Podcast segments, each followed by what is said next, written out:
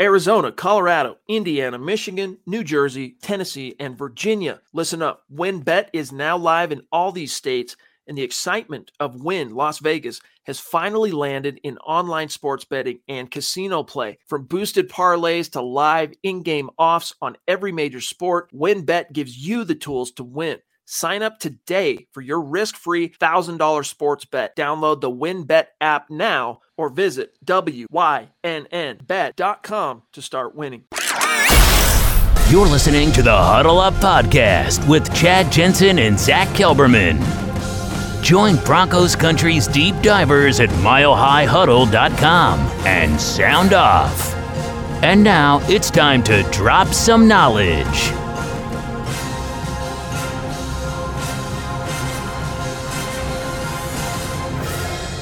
Welcome in, everybody. Huddle Up Podcast, presented as always by Mile High Huddle and powered by Blue Wire Podcast. I'm your host, Chad Jensen. With me is my fellow football priest, who you know, who you love, Zack Kelberman. Zach, hopefully uh, the majority of our community caught the impromptu Huddle Up Podcast gut reaction uh, this morning after we learned that Vic Fangio had indeed been dismissed. If you missed it, let not your hearts be troubled because here we are again. This is how we do how you feeling now, Zach? We got a lot to get to. George Paton's press conference, some other things he told KOA, uh, the list that an insider put out, a short list of who it sounds like the Broncos could be targeting.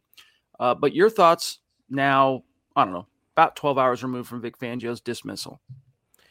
I, I you know, it's nighttime but I still feel like the birds are chirping. I can still feel the sunshine hitting my face because I'm that happy about this move.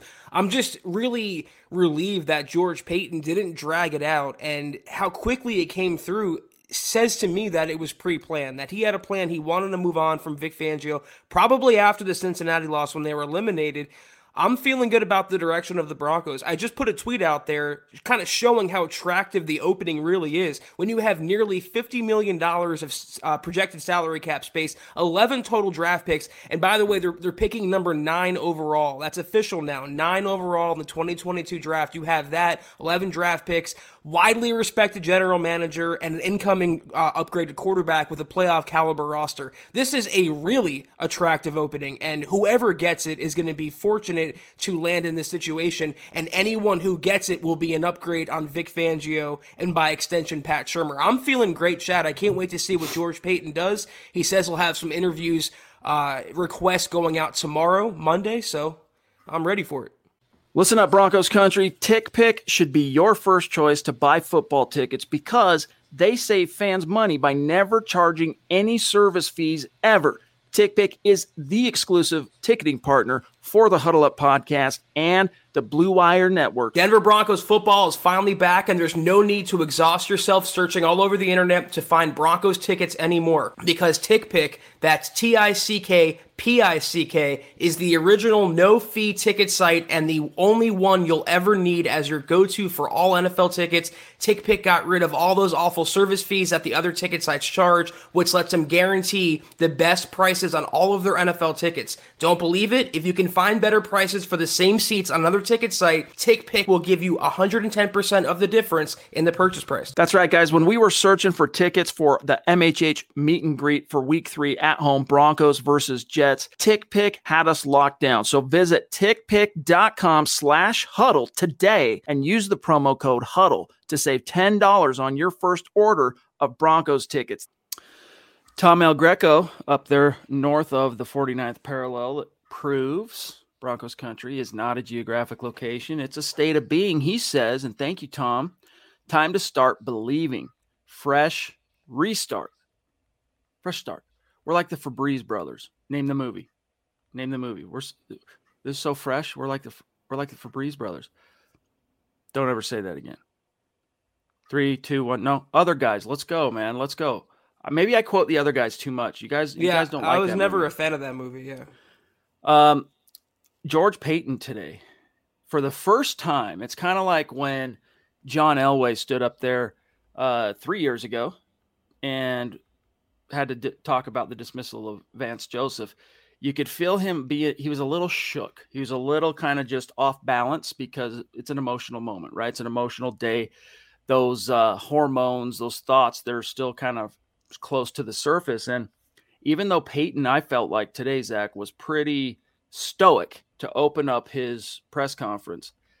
Some of the questions, and we can, we'll get into it, some of the line of questioning to Paton about halfway through started to see a little, a few cracks in the facade. And one thing, Zach, that jumped out to me, I'll pull the direct quote by implication. And this was one of those things where when I read the quote to you verbatim, it might not come off as obviously as it did if you actually listen to what George said. But it was clear he felt like he needs a head coach that's the head coach of the team, not just the head coach of the defense. I'll pull up the quote, but what were some of your takeaways from uh, GP today? He wants a leader. I can't tell you how many times he mentioned that word or some variation of that word. He wants leadership. He said he wants someone to focus on all sides of the ball. I mean, everything was a subtle implication that he wants the opposite of what Vic Fangio brought to the table, which was not a head coach. He was not head coaching material in Denver. So he wants someone that's going to come in, and he doesn't have a preference, at least publicly, he says this, toward a play caller on one side or the other, either offensive or defensive. He just wants a true leader of men.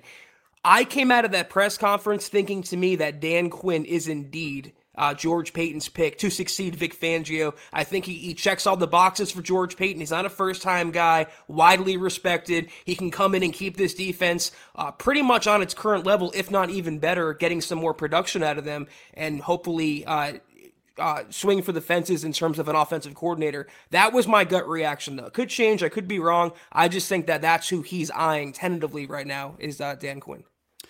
Dwayne, what's going on, big dog? Thank you for that very generous super chat. He says, You guys are keeping me sane and hopeful. This is good. This is good. That's part of what our job is.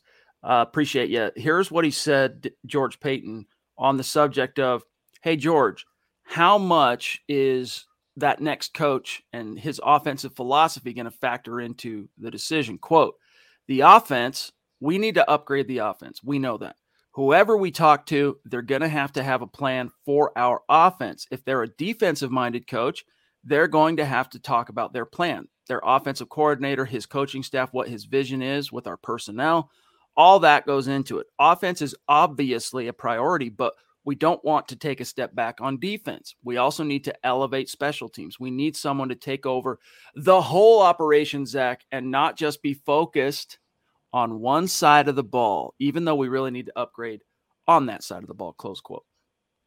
He doesn't want a Vic Fangio. He wants, uh, like I said, a true leader of men and someone to manage the entire operation. It's great when you're specialized and it's great when your defense is performing at a high level, but it's not good when your special teams is ranked 32nd. It's not good when you can't pick a quarterback to save your life, when you don't literally watch the offense in front of you on the field or in practice. You have to be a leader on all sides, appealing to all players. I never really saw uh, the players truly going to bat for Vic. I never saw it on the sidelines. I don't see it behind the podium. And there was a tweet that came out yesterday, I believe by Allbright, who said the Broncos players were playing for themselves yesterday, not Vic Fangio. They wanted to win that game against Kansas City, not to save Vic Fangio's job, but to have some own pride for themselves. It seemed like a split locker room, like a caste system where Vic was the king and the players were the peasants. They don't need someone like that. They need an all inclusive uh, coach, a true leader of men, and someone like Dan Quinn, I don't want a defensive guy, but someone who appeals to everyone, gets the most out of every player. Everyone buys into his system. He has infectious energy. He takes over a room.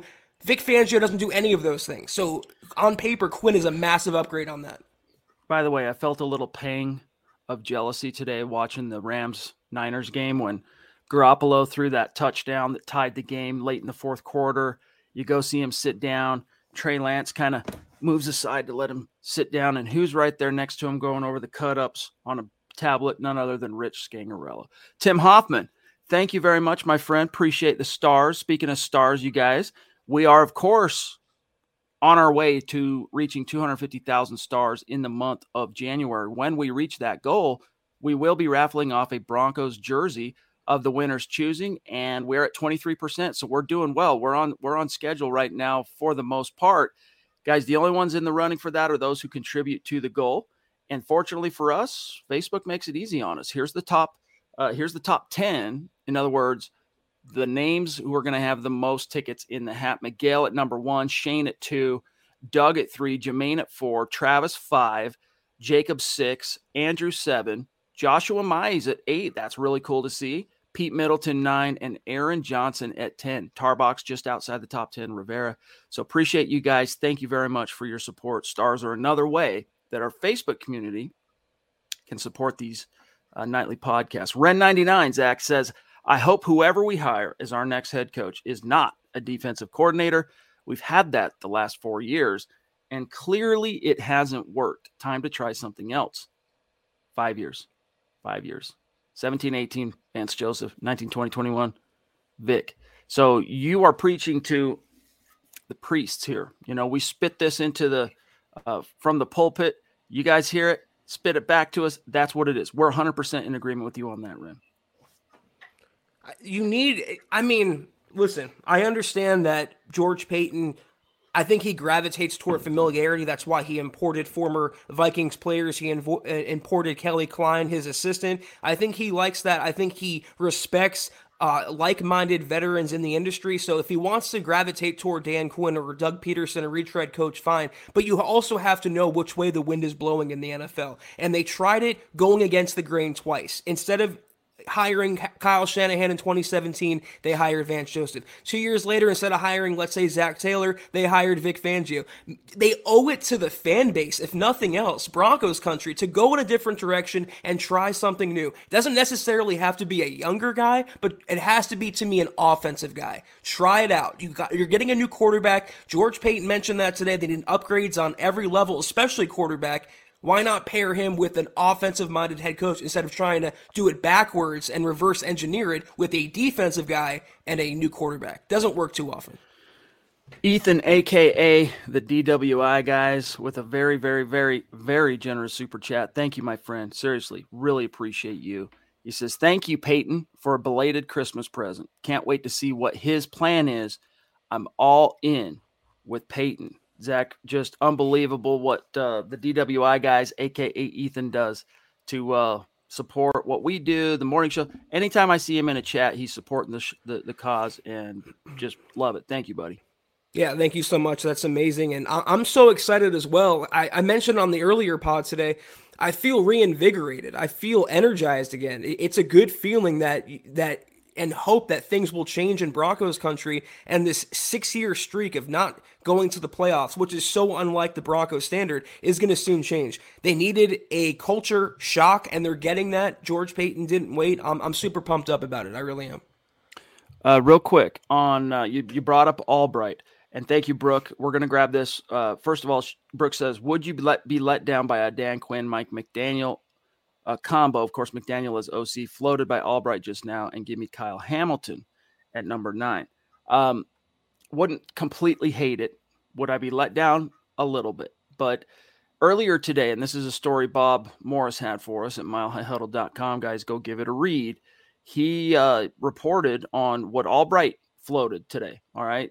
Allbright's been a busy boy, obviously, today in the in the wake of the firing ear to the floor type deal. He was on KOA radio rocking his show. And here is what he said. This is from Bob's piece. Quote, Allbright mentioned a few of these candidates on Twitter.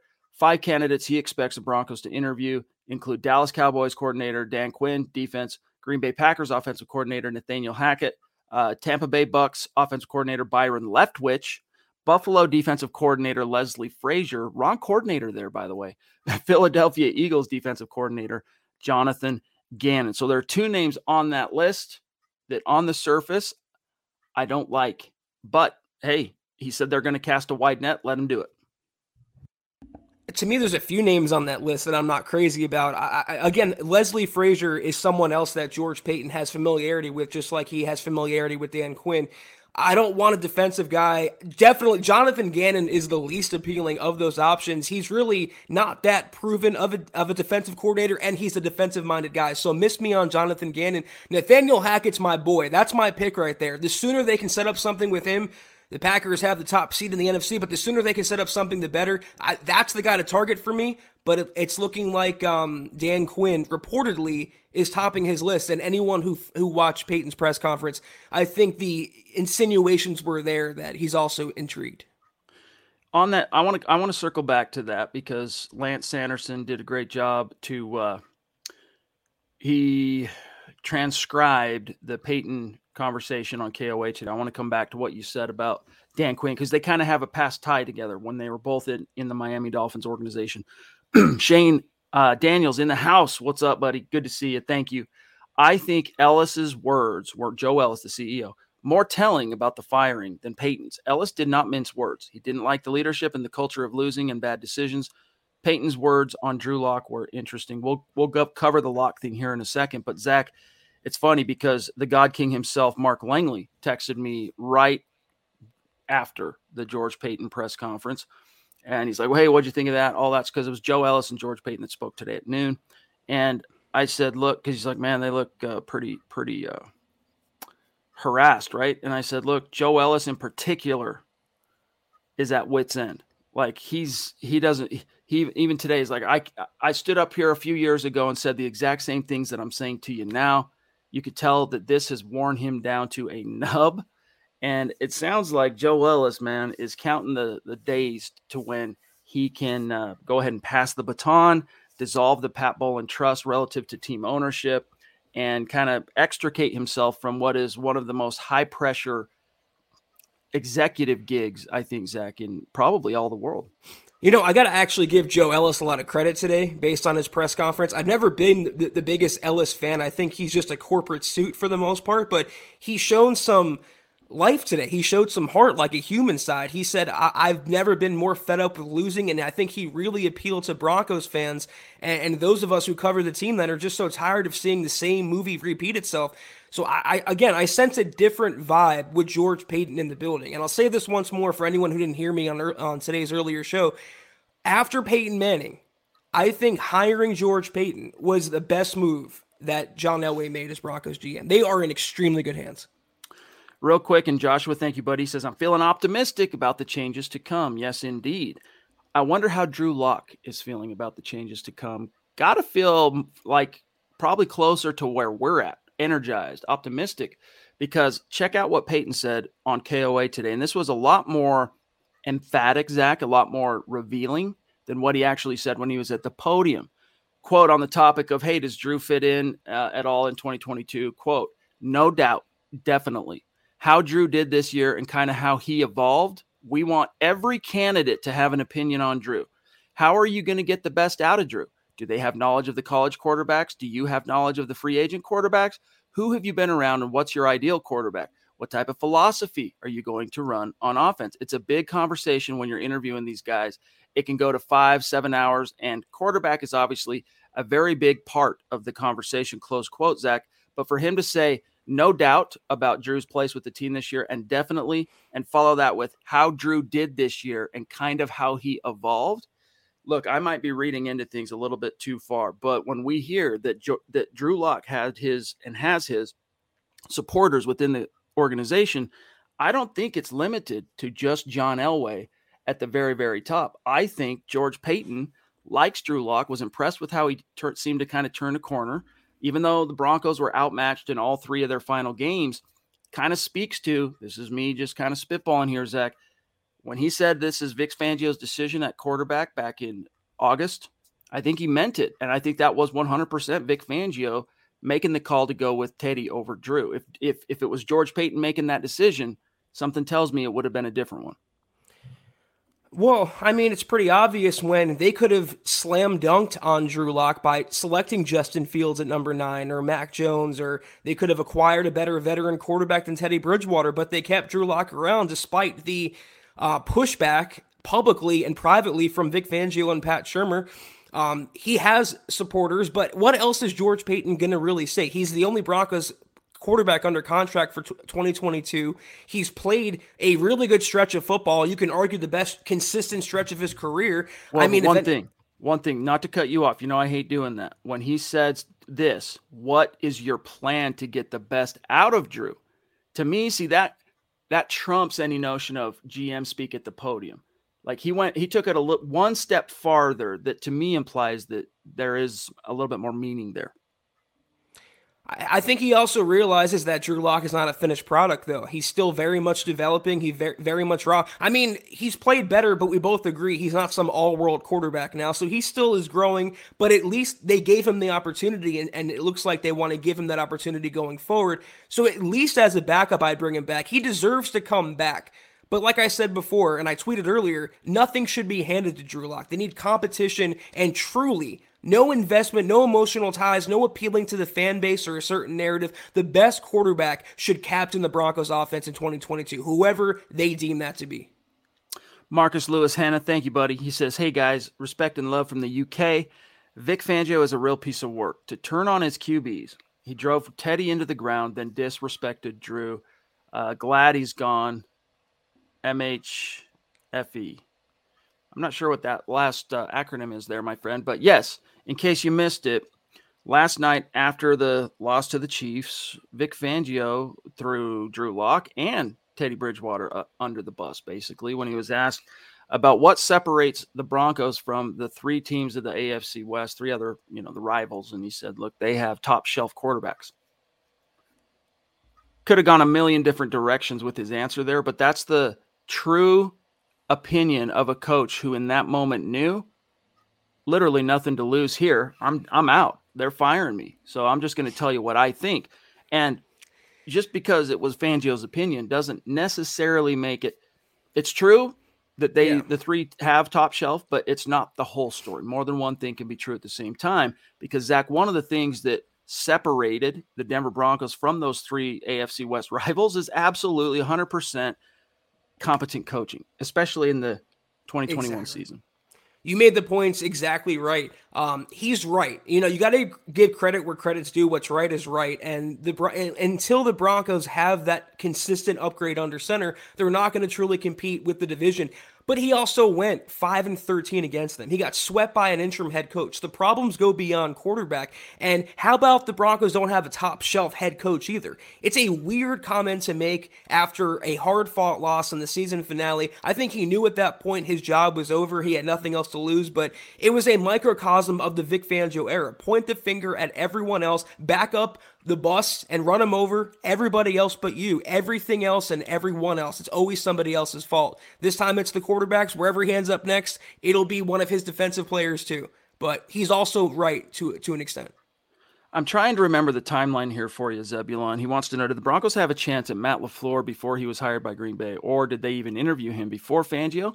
Man, if they passed on him and Shanahan, wow. I'm trying to remember the timeline. Let me look here. He was hired as the head coach of the Green Bay Packers on January 8th. Uh, so I don't think that I think he had his eyes set on that job. Zach, if they brought in Zac Taylor for an interview, you got to assume that they made overtures to Matt LaFleur. And because he had an in at, with Green Bay and Aaron freaking Rodgers, right. he probably said no. And that was probably part of his pitch to Green Bay is look, I'm saying no to all these other ones. Hire me. And they did. But uh, the next best option in that cycle, besides um, you know, Kyle Shanahan three year or two years prior was probably Zac Taylor. Um, they only truly interviewed one offensive play caller in that cycle, which again, you're going, what the Sam Hill, John? What are you thinking, bro? And by the way, it was cool the way uh, George Paton kind of rolled with the punches today. Forgive me, I can't remember who asked the question, but someone very directly, how much of this is Elway's fault. All the struggles that have happened here, how much of that is John's fault? And uh, he wouldn't answer. He said, "This is all on us. You know, this is all our responsibility, including mine. You know, the state of the team." It, it is true, and I, I think uh, Paton realizes that it's it's more than one problem. Like I said, it's not just the quarterback; it goes well beyond that. It goes beyond one side of the ball.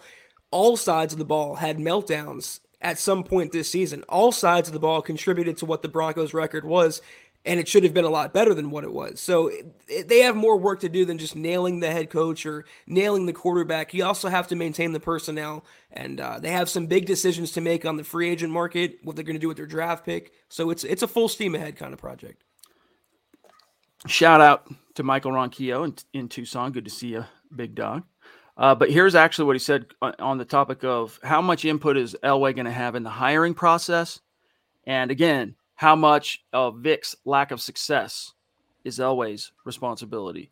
This is Paton. Quote John is going to be a resource like he has been since I've been here, a valuable resource. He's been through searches, and pardon me, and I will lean on him throughout the process. I think the failure is on all of us, everyone in the organization. We all have to look in the mirror and we all have to take responsibility. It's not just one person. Obviously, we haven't been to the playoffs in six years.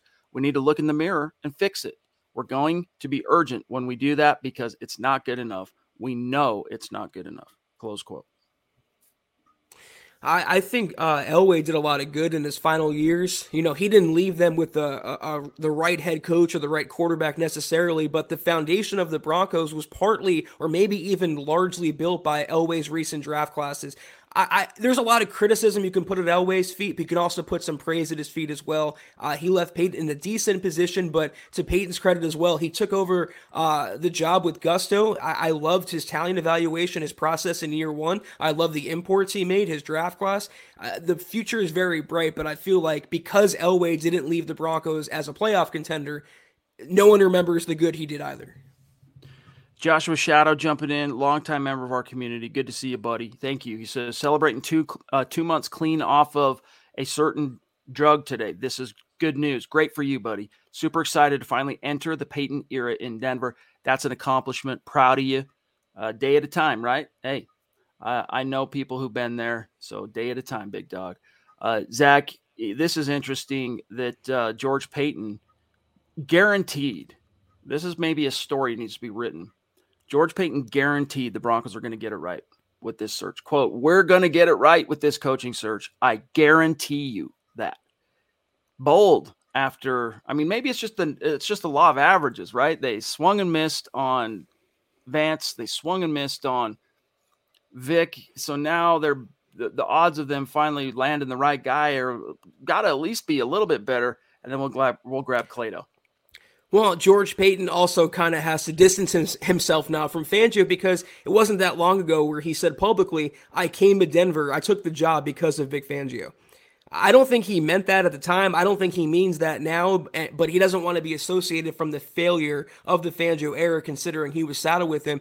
He wants to make his own mark in the Broncos hierarchy, and it seems like he even admitted that Elway is going to be part of the hiring process or someone to lean on anyway. So Elway's, to an extent, is still looking over his shoulder, and I think George Paton wants to take the mantle with both hands and make it his own. So I love the the mindset there. It's something where kind of GM speak. What else is he really going to say? We're not going to get it right, but I, I do like the confidence he's showing this early on. Throwing that guarantee, the G word in there, man, it's bold. I like that. And it just kind of, it's a guy that it shows you that he's a leader who's unafraid of putting the onus and the pressure on himself. And that should be encouraging.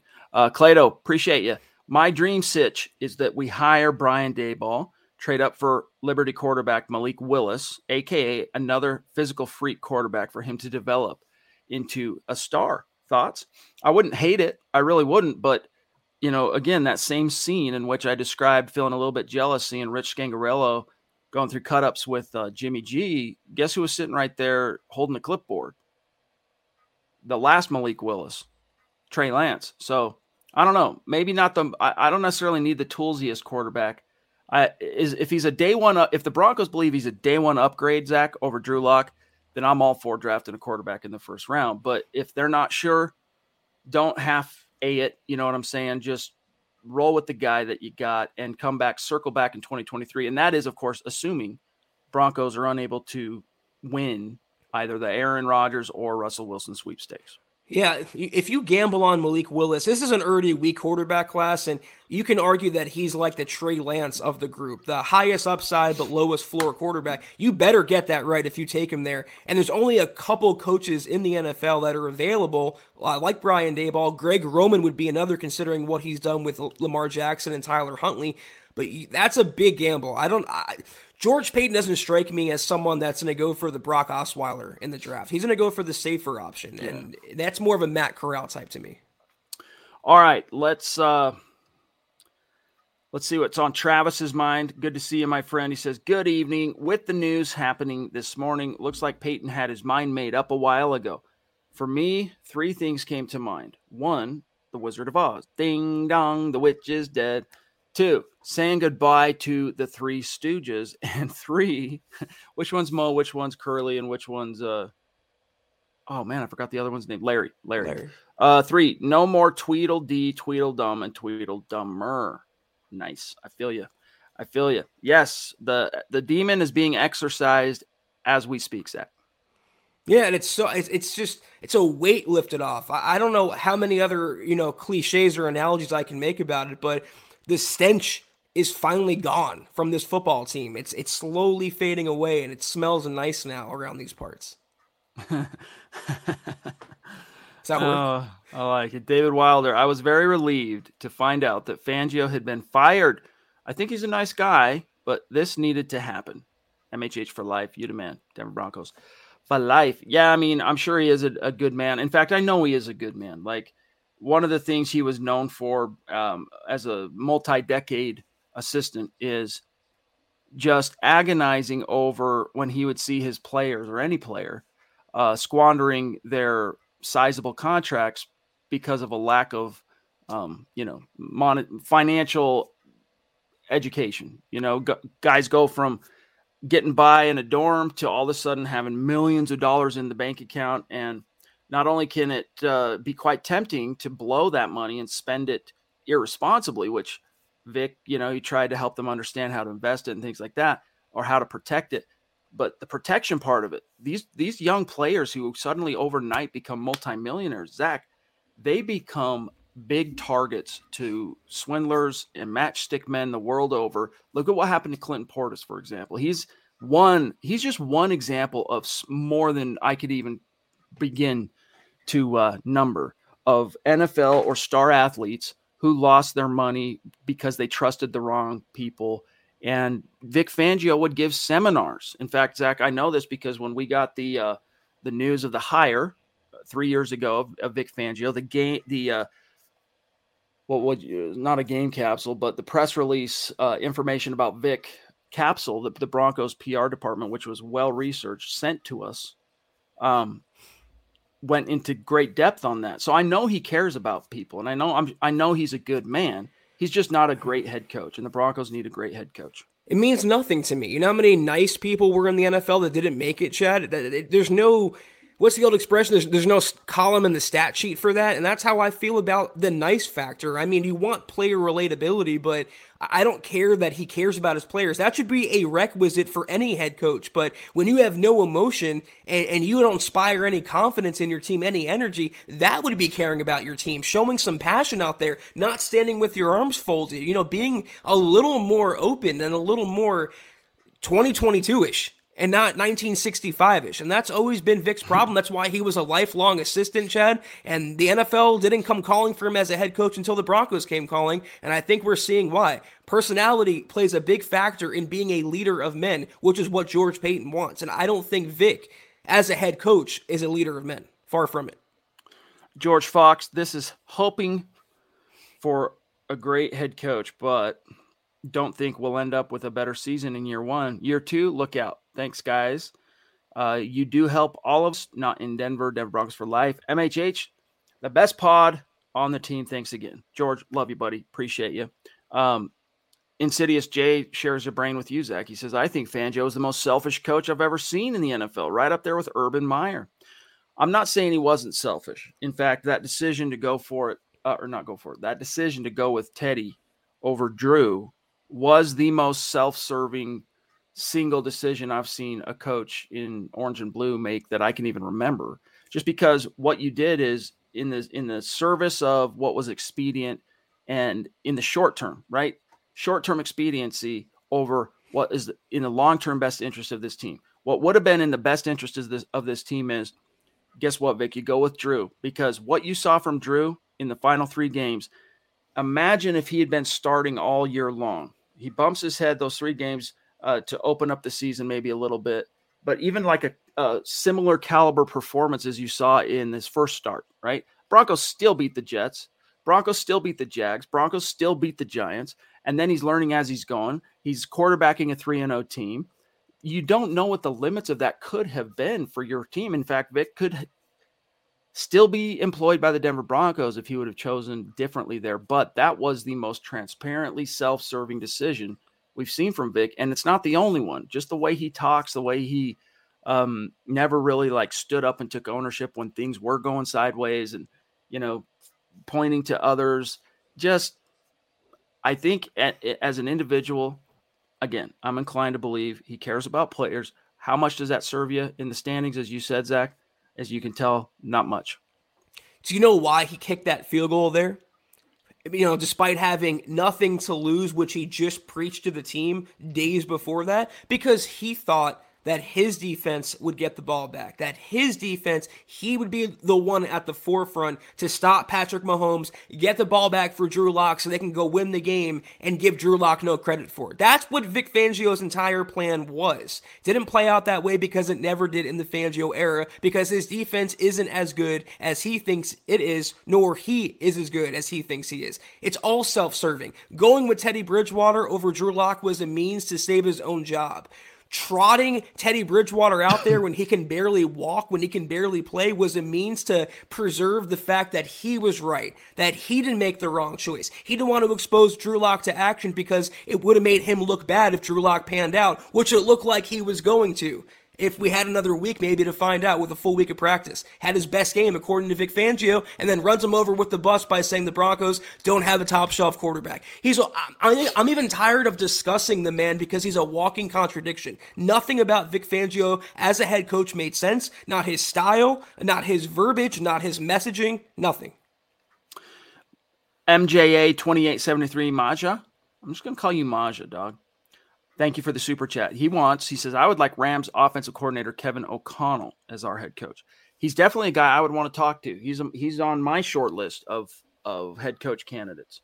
You know, my short list would include O'Connell. This is in no particular order. O'Connell, Hackett, Daboll, Moore, Kellen Moore, uh, Greg Roman. That would be my five. Okay. And then Dan Quinn, sure, I'll talk to him. But listen, for everyone that thinks it's Dan Quinn fait accompli, that it's de- destined to happen. George was asked that today in that same conversation on KOA. How much does previous familiarity play into your head coaching search? He said, you know what? I don't think that factors in. I mean, obviously, if you know someone in the interview process, you know more about them in the background and stuff, but you just hate to limit yourself and focus on someone before you get through the whole process. A process. So again, I may know a few guys, but that doesn't give them an edge at all. And there's a lot of really good candidates out there, and we want to get to know them. We're going to be very thorough and we're going to find the best guy for the Denver Broncos. I guarantee you that. Throwing out another G word, Zack. It's it's the approach you have to take. Even to the Jacksonville Jaguars' credit, the most hapless team in the NFL, they're casting an extremely wide net. They're pretty much talking to every candidate I want the Broncos to talk to. Uh, they have a meeting set up with Doug Pederson. It looks like he's the favorite to go there right now. They also want to talk to Bill O'Brien. Not sure how I feel about that, but Kevin O'Connell, these are one of those up and coming names, the young names, where we don't know enough about George Paton as a GM. There's not enough of a track record there to go on. We knew Elway's proclivities. Before he hired Vic, we kind of could tell what he was looking for or where he would go. But we don't really know that with George Paton. It seems like to me, if you want a true leader, how can a first time head coach, a, a, still growing guy, be a true leader of men? To me, that was the tip off that he wants something that has to use your verbiage, Chad, skins on the wall. He wants people with skin in the game, experience, a resume to take over the Broncos. That's why I'm thinking he's leaning toward Dan Quinn right now. Man, I think it would just be another categorical mistake. What we, if you guys missed it today, uh, the earlier Huddle Up podcast show right before George Paton's presser, the one thing you and I were saying is, you know, there's multiple boxes when you start looking at the candidates here that need to be checked before you say this is someone we want to talk to. And I think the first one, amongst uh, many others, there are more, more than one, but the first box that you have to be able to confidently check before you can really say, okay, move on to the other boxes. Okay, these boxes are all checked. Let's see if we can get an interview. Quarterback whisperer. Do they have bona fide, a bona fide track record in the recent five years, 10 years at longest, of developing a young quarterback and not just saying, look, I took this like relatively high round draft pick quarterback and you know, he ended up becoming a serviceable starter. We're not looking at say like a even though Cousins was a fourth round pick, we're not looking for a guy that kind of discovered or developed Kirk Cousins in Washington. We're looking for a guy similar to even Doug Pederson or Frank Reich that took a high round pick, a very raw and talented uh, quarterback in potentia, and turned him into a force to be reckoned with, like Carson Wentz, who, guys, you know, Nick Foles gets a lot of the credit for that Philadelphia championship, and he should but they're not even close to sniffing a, to be in the position they were in that year. If it wasn't for the tour de force performance of Carson Wentz 2017, and look, you people say, "Oh no, it's Frank Reich." Frank Reich's the one that gets the credit on Carson Wentz over Doug Pederson. I say, really? The same Frank Reich whose Colts just squandered a playoff berth by dropping to the lowly, lowly Jags now, I think it takes two to tango. I'm sure both of them share both responsibility and complicity with how things turned out for Carson Wentz, but I digress. Tim Hoffman, we need a younger offensive minded guy that's going to revamp the whole damn organization, bring back the excitement for the fans, and be able to beat our dang good arse division. Zack. Can I just tack on to your previous point, yeah, Chad? Yeah. Little fun fact the Colts haven't beat the Jags in Jacksonville since 2014. So some of us could see this loss Weird. coming. Um, I think though they get in unless there's a tie in tonight's game. But about the Eagles as well, it was Nick Foles' playoff renaissance. It was the play calling and, and who they had on staff. I don't want to take all the credit away from Doug Pederson, but people also forget how good that defense played, especially in the Super Bowl. They were beating the hell out of Tom Brady. You don't win a title against Brady unless you keep him relatively in check. Nick Foles came through, the offense came through, but it was just the perfect storm at, at coming together at the right time, both sides of the ball that led the Eagles to that title, I believe. Let's see here. I'm looking at the AFC playoff picture. It only shows the Chargers and Raiders in the hunt on NFL.com. Steelers on the bubble. Uh, eliminated it shows, yeah, Indy's eliminated, dude, according to NFL.com. Uh, Wyatt Horning. What? I said it on the earlier oh. show. Lock wow. is staying in town and probably being quarterback one. Also, can't wait for a competent offensive head coach to run this show. We have four guys that can be thousand yard receivers Sutton, Patrick, Jeudy Fant, and a 1,500 yard back, Pookie. The future is bright. it is bright. And Zack, um, what you saw wow. from Drew Lock in the season finale, as an example, was almost in spite of Pat Shurmur, right? Like he he succeeded in playing a solid, a, a, a modestly solid and modestly impressive game, despite the tomfoolery, slapdashery, slack-jawed coaching of Pat Shurmur. So imagine what that talented, toolsy young quarterback might be able to do now that he's really kind of been grizzled a little bit, right? Now he's got three years of some pretty like fraught situations. You know, he's it's the refiner's fire, all right, to throw a proverbial term out there. And I would love to see him in a Brian Daboll scheme. I would love to see him under the wing of a guy who's really got a skin on the wall in terms of look what I've done with quarterback X or look at these quarterbacks, etc. Let me just say, I feel really crunchy right now because I pride myself on being a football fan, you know, and it's like I didn't know the Colts were eliminated. That's crazy. They squandered that against. I thought they were like coasting regardless. They just had to avoid a tie tonight. Wow. So that nope. surprises me.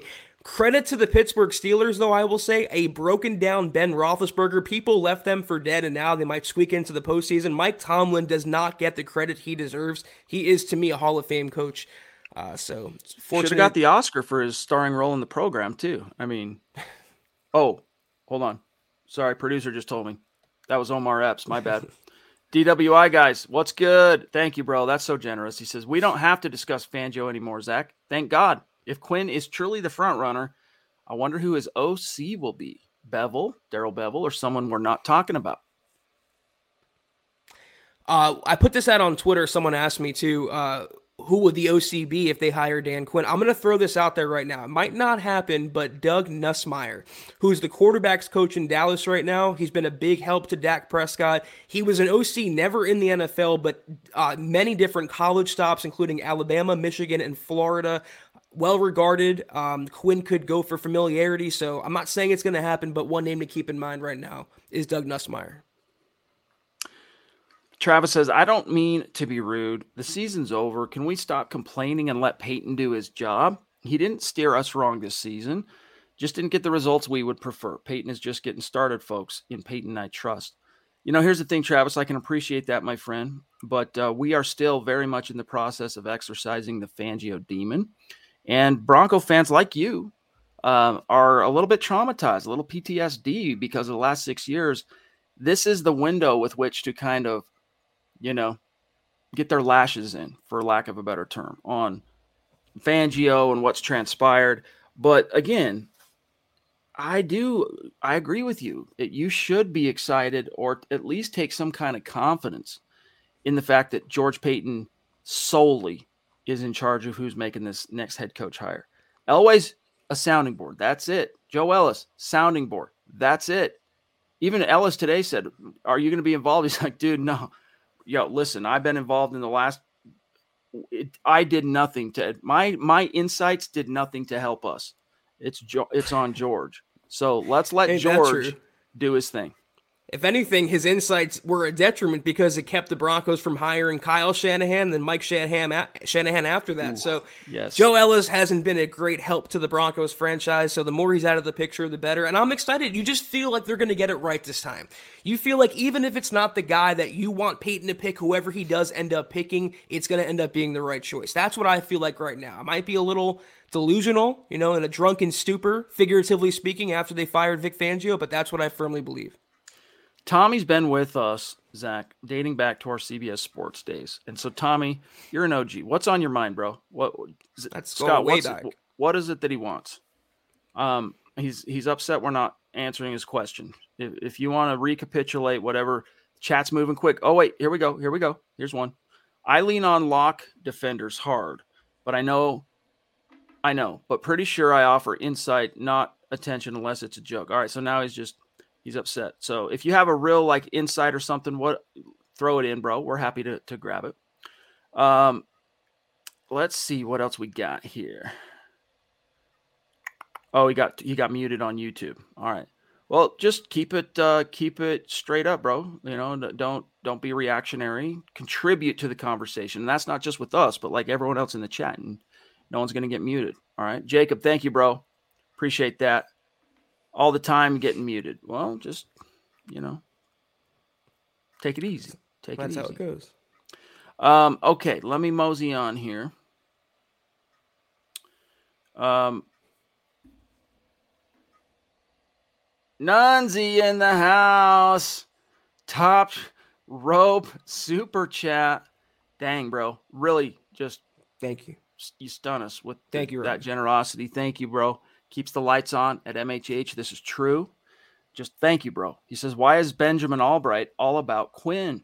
We have to go young, offensive mind. Saw something about making Mike McDaniel, that's the Niners offensive coordinator, uh, assistant slash head coach. Screw that and make him head coach if that's how they feel. We need a young offensive minded coach for a change, please. I'm where I'm right there with you. Um, but here's the problem with Mike McDaniel. He intrigues me, and he has for a long time. But he doesn't call the plays, man. Doesn't call the plays.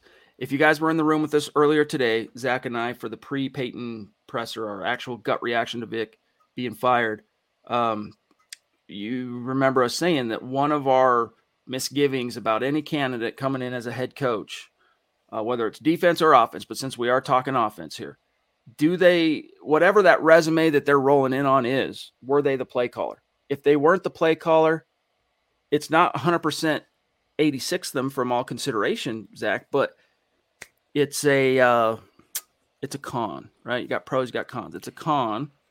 And even George Paton said today, what if they're not play callers? He's like, look, well, if it's a guy we like, that wouldn't be a non-starter. But to me, it's dang close. I agree it's not a non-starter, but it's something that you're not calling plays in your city, uh, McDaniel. You're not calling plays in your city, Eric Bieniemy, what makes you think you should be a head coach? You know, what makes help us understand why we should trust that you could run things if you've never really had that. You know, the the closest thing to being a head coach in the league is calling plays on one side of the ball. That's the closest thing in terms of like approximating the pressure cooker, you know, the intellectual um, command of this kind of competition that you got to be able to show, I think, that you've got some uh, competency at. You know, Jim or pardon me, John Harbaugh is an exception to that rule.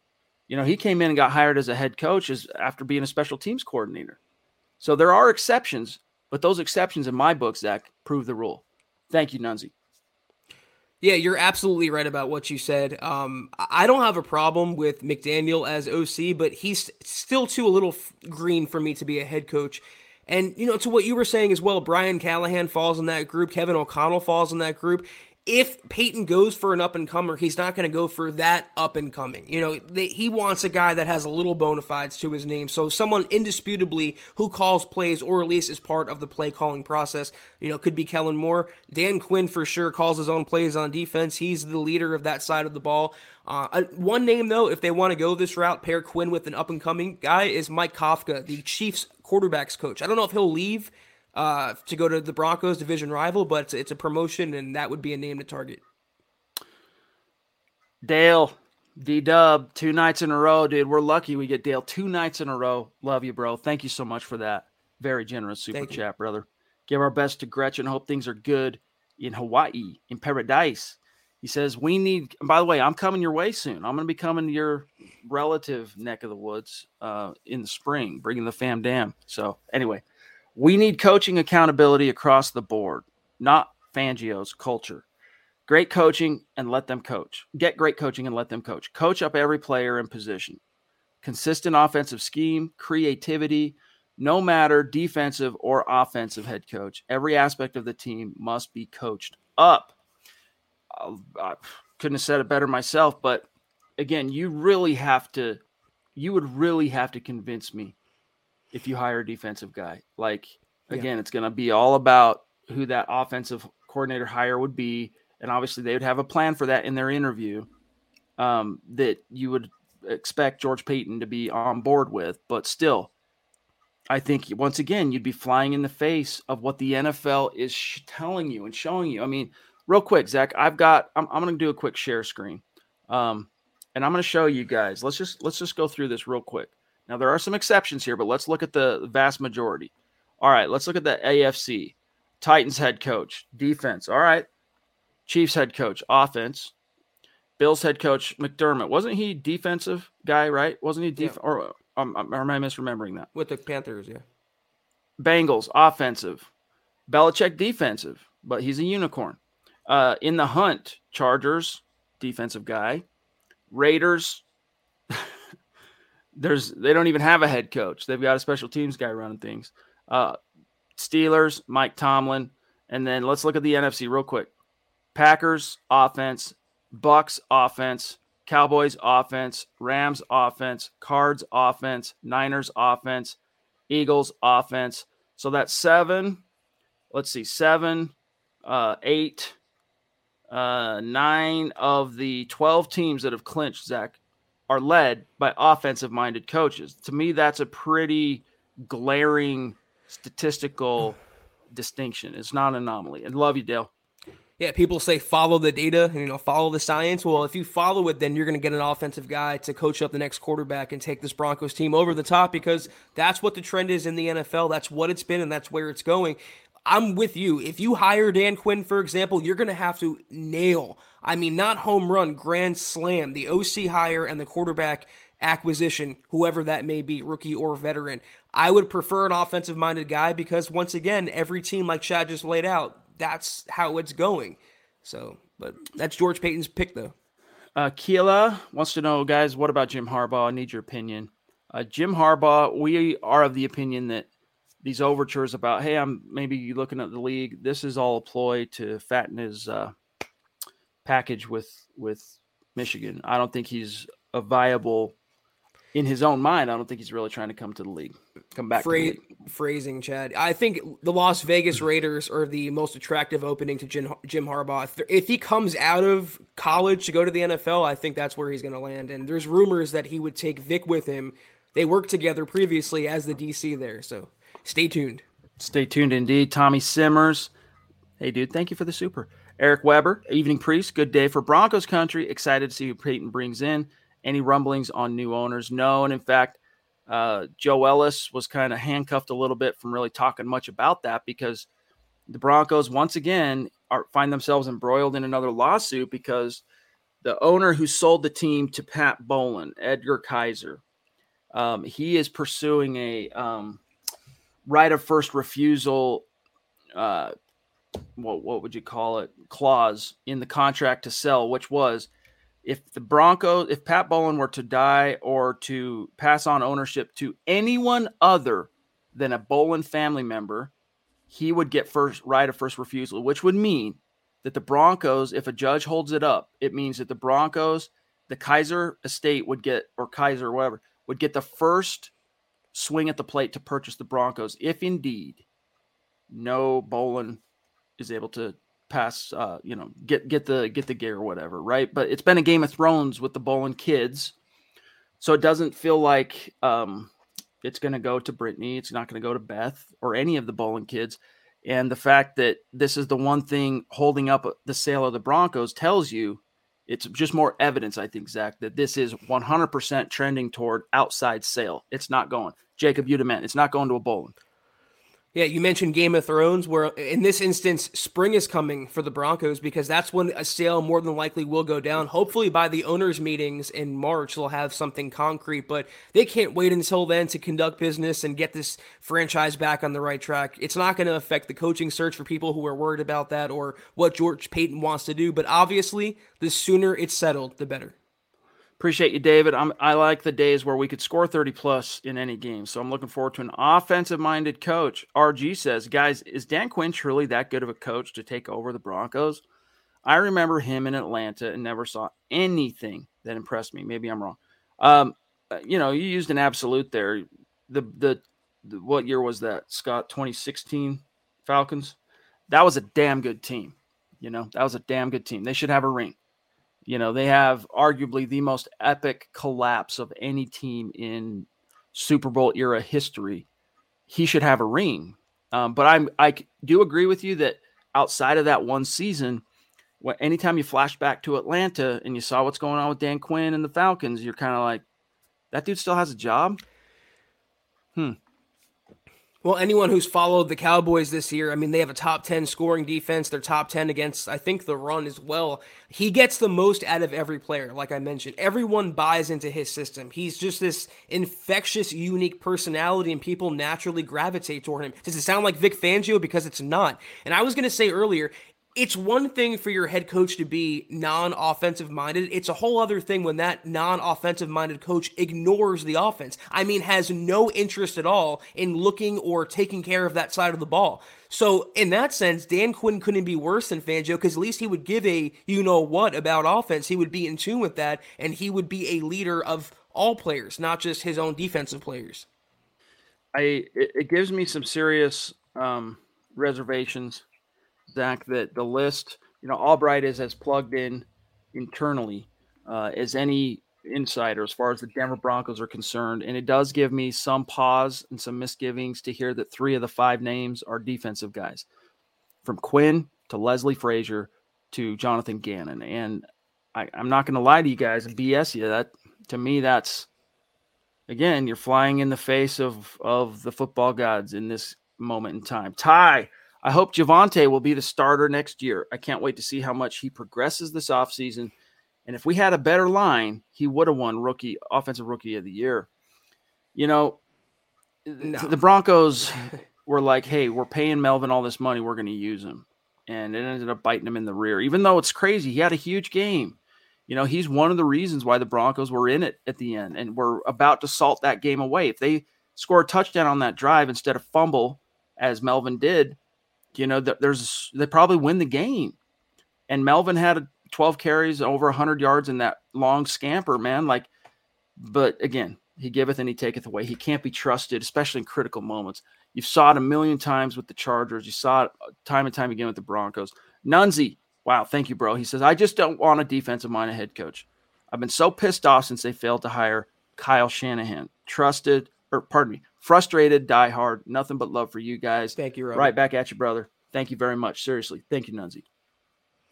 I don't want to. I don't want to uh, mistake you all and and give off the impression that I'm advocating for Dan Quinn. I don't think that should be the guy. I'm just telling you objectively who I think George Paton could be leaning toward based on his uh, intimations in his press conference. I-, I think they have to go offense now. They've spent the last two coaching cycles trying defense. If it was just coming off VJ or just coming off Vic, that'd be one thing, but it's compounded by both of those mistakes. You don't have a quarterback. Why would you want to hire a strictly defensive guy like Dan Quinn, for example, an older guy at that, and get a, let's say, rookie quarterback? Doesn't really go together. You want, uh, ideally, the young offensive coordinator slash head coach or a grizzled, experienced head coach with an offensive background to mold that quarterback, come in together in tandem and grow together from there. Tabitha, appreciate you very, very much. Corey H., this is all moot. Paton had a hard time when the reporter called him out on what is more important, quarterback or coach. It's all about quarterback. And for me, I have been depressed since Teddy was signed. I'm really scared about our future. Let's let's go ahead and actually grab the quote real quick, Zack. I know we're about out of time here, but let me grab this quote on exactly what George Paton said when he was asked that. What's more important, head coach or quarterback? Quote. Uh, that's a good question. I would say the head coach right now. We need a head coach. We'll focus on the quarterback at a different time. That's a debatable question that I don't know if we have enough time. Right now, we're focused on this head coaching search and getting the right guy for Denver. I don't know what else you expect him to say in that moment, Corey, because again, the whole point of the being at the podium today was we're on the hunt for a new head coach. And so to be asked what's more important, he'd be shooting himself in the foot, dude, with uh, candidates coming in. Right. If he were to say, no, quarterback right now is more important than head coach, suddenly you look like a complete, utter D dip, you know what, you know. So I thought it was quite a politically savvy answer, if I'm being frank, from uh, GP.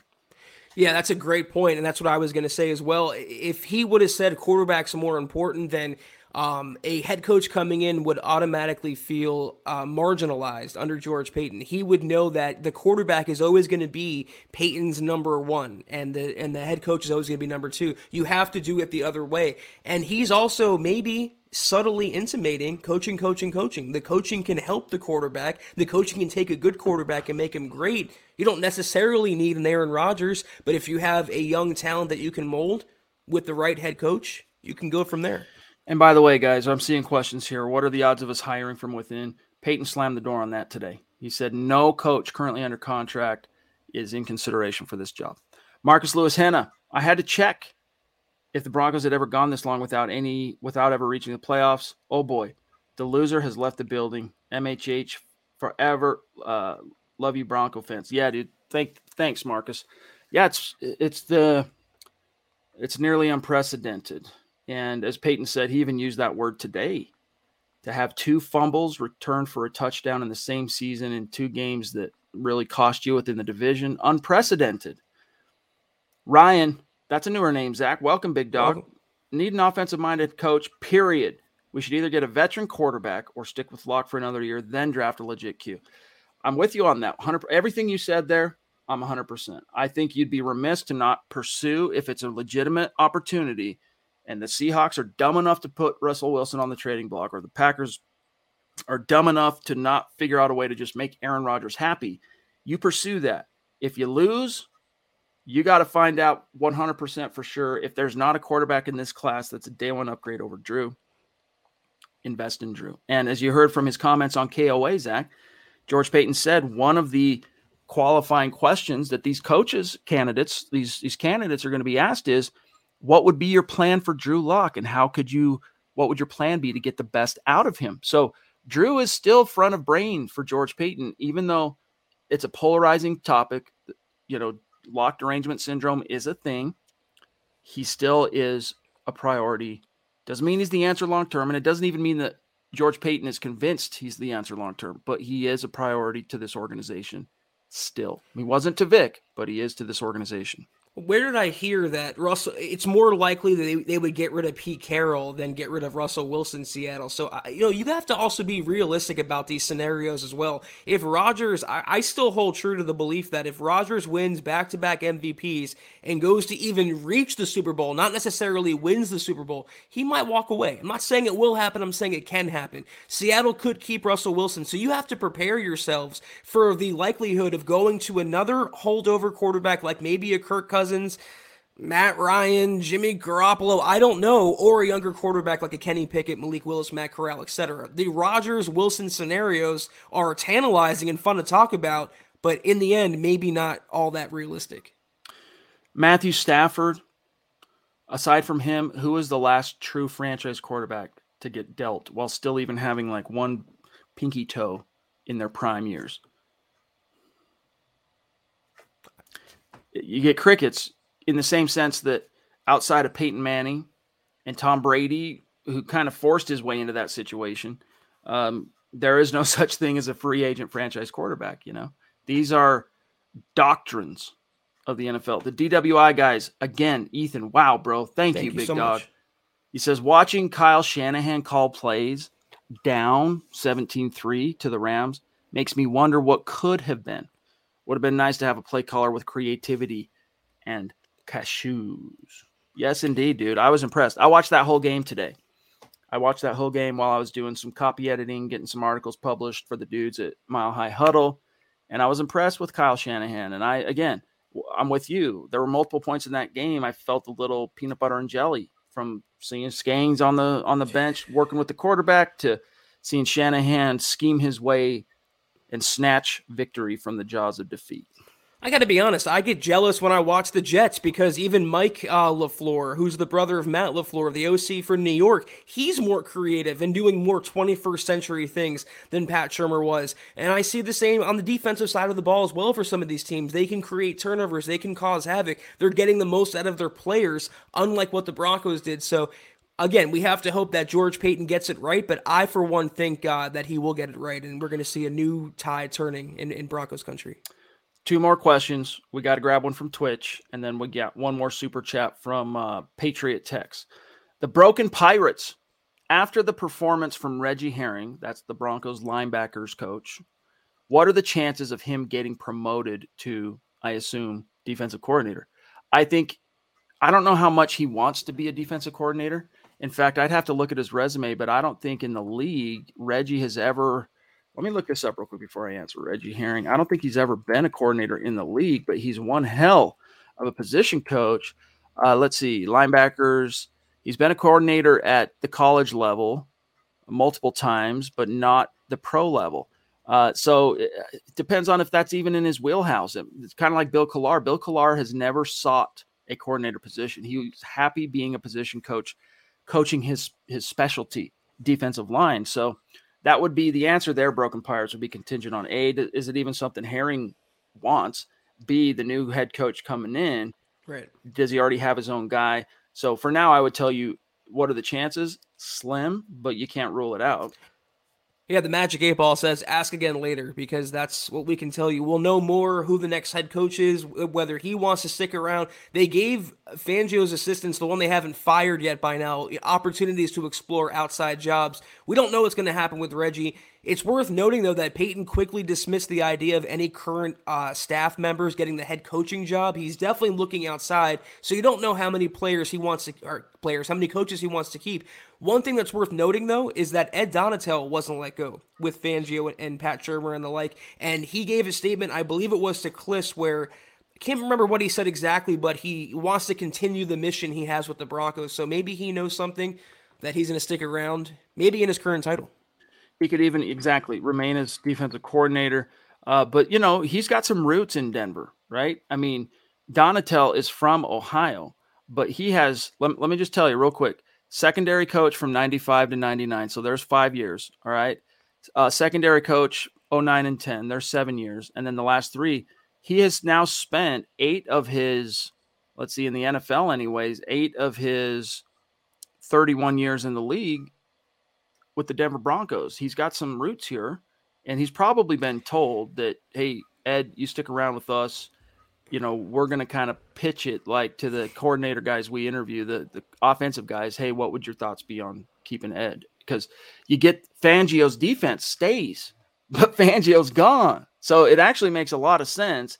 And if I'm an offensive coordinator, unless I've already got my, you know, head coach candidate, unless I've got my eye on somebody already or like my heart set on something, I'm I'm lapping that up with relish. I'm going, yeah, Ed Donatell, chip off the old Fangio block, just already has all the relationships with the players. Paton said, we don't want to take a step back on defense. That's how you have you get, you know, have your cake and eat it too, Zack. First, we have to make sure that Ed Donatell is a real person. I mean, does he even exist? I've never seen the guy. What does he actually do? I was laughing. I was watching Luke on a recent pod, Luke Patterson, and I was nodding my head very aggressively because he said Ed Donatell is a wasted resource. I could not agree with that more. He's a defensive coordinator in title only. I would have liked to have someone up and coming in that role, maybe Brandon Staley, and you could have kept him around. Ed Donatell does nothing but follow Fangio. The only reason I can see him staying is to finally get out of the Fangio shadow. That's his reputation. He's a guy that wherever Fangio goes, Ed Donatell goes. I, I, don't think being a lackey and being a follower is the impression he wants to leave behind. I'm assuming that anyway. If he wants to break free from that, make staying in Denver and being the DC, if given the opportunity, would make sense. His biggest impact, to answer it in all truthfulness, is is you know, he was like the godfather of the secondary. So even though you had like Christian Parker come in and he's the young guy in the trench with the players on the sidelines and during training camp and all that stuff, that's his specialty. And in fact, if you go to the resources we use to get pictures, all right, that we can use professionally on our articles and whatnot from like USA Today or Getty or any of them, if you get a picture of Ed Donatell in orange and blue and Bronco colors, he's talking to a DB. So for what it's worth, Patriot Text got my wish, but now George Paton has got to get this hire right. Fans can no longer tolerate the losing. This is Denver, not Cleveland. What a great super chat to end the show on, Zack, if you want to run us out of here. And that's something that Paton has talked about throughout his first calendar year as Broncos general manager. He wants the Broncos to be relevant again, and they haven't been since Peyton Manning walked away. I mentioned this a, a, week or, a week or so ago. No one cares about the Broncos. No one outside the local market even knows who half of the Broncos are. They're an irrelevant franchise right now, and they have been for quite a few years. And Paton knows they have to. He has to get them back on the right track. To do so, you got to nail this coaching hire. They are at a crossroads right now, more so than 2019, more so than 2017. Paton has to get this right, absolutely, but uh, most of us have faith that he will get this right. All right, bro. Well, the time has come for us to uh, say goodbye for now. You got the Huddle Up podcast three days in a row because tomorrow's Monday. We'll be back tomorrow at 6 p.m., of course, but I'll pull up Facebook.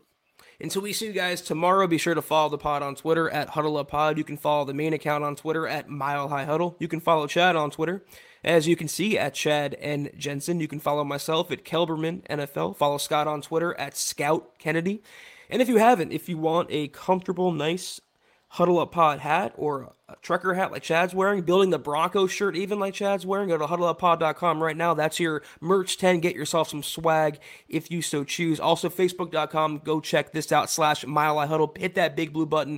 Become a supporter Kelberman's Corner, Broncos Book Club, and Trickle Zone each and every week. Five bucks a month, I promise you. It is muy caliente. Facebook.com slash Mile Huddle Pod. Like that page and follow that page. And if you haven't, guys, go to Apple Podcasts and leave your football priest a five star review for a chance to win. Could be a hat, could be a shirt, could be even a beanie. Each and every month, we're giving that away. And if, if you can't do any of those things, we totally get it. Just subscribe, like, and share this video and every video you see on the MHH channel. Helps us grow and reach more Broncos fans just like you. Shout out to these great Facebook supporters. Here's how you finished tonight Tim Hoffman on top, Jacob Foster, Joshua Mize, Andrew Baker, Tabitha Balash, Travis Weber, Balash maybe, uh, Marcus Lewis Hanna, um, Walt Benton, David Wilder, Jeremy Peterson, George Fox, Joshua Shadow. Congrats on your uh, two months, big dog. Eric Weber, Wyatt Horning, and uh, Ty Wychunas. Wychunas? Wychunas? Really cool name there. Also, guys, we'll give you an update on where things stand. This does not count tonight. This was going into tonight's stream. The top five on face or on uh, super chat, pardon me, in the month of January. The DWI guys still number one. I can only assume. In fact, I know. I'm not a mathematician, but Ethan is going to maintain his number one ranking, uh, especially after today. Christopher Gaspari at two, the Duchess, Michaela Parker at three, and Nunzi is probably going to have climbed tonight too at four, followed by Vincent Pawlowski. Naj has climbed. He's at six now. Tony D.A. Dub at seven. You can see some of the names here, but shout out. We love each and every one of you that help support what we do, contributing to the conversation in the chat, throwing down super chats, throwing down stars, helping us keep the lights on. Love and appreciate each and every one of you, and we will see you tomorrow night. Yeah, take care, guys. And as always, go Broncos. You've been listening to the Huddle Up Podcast. Join Broncos Country's deep divers at milehighhuddle.com to keep the conversation going.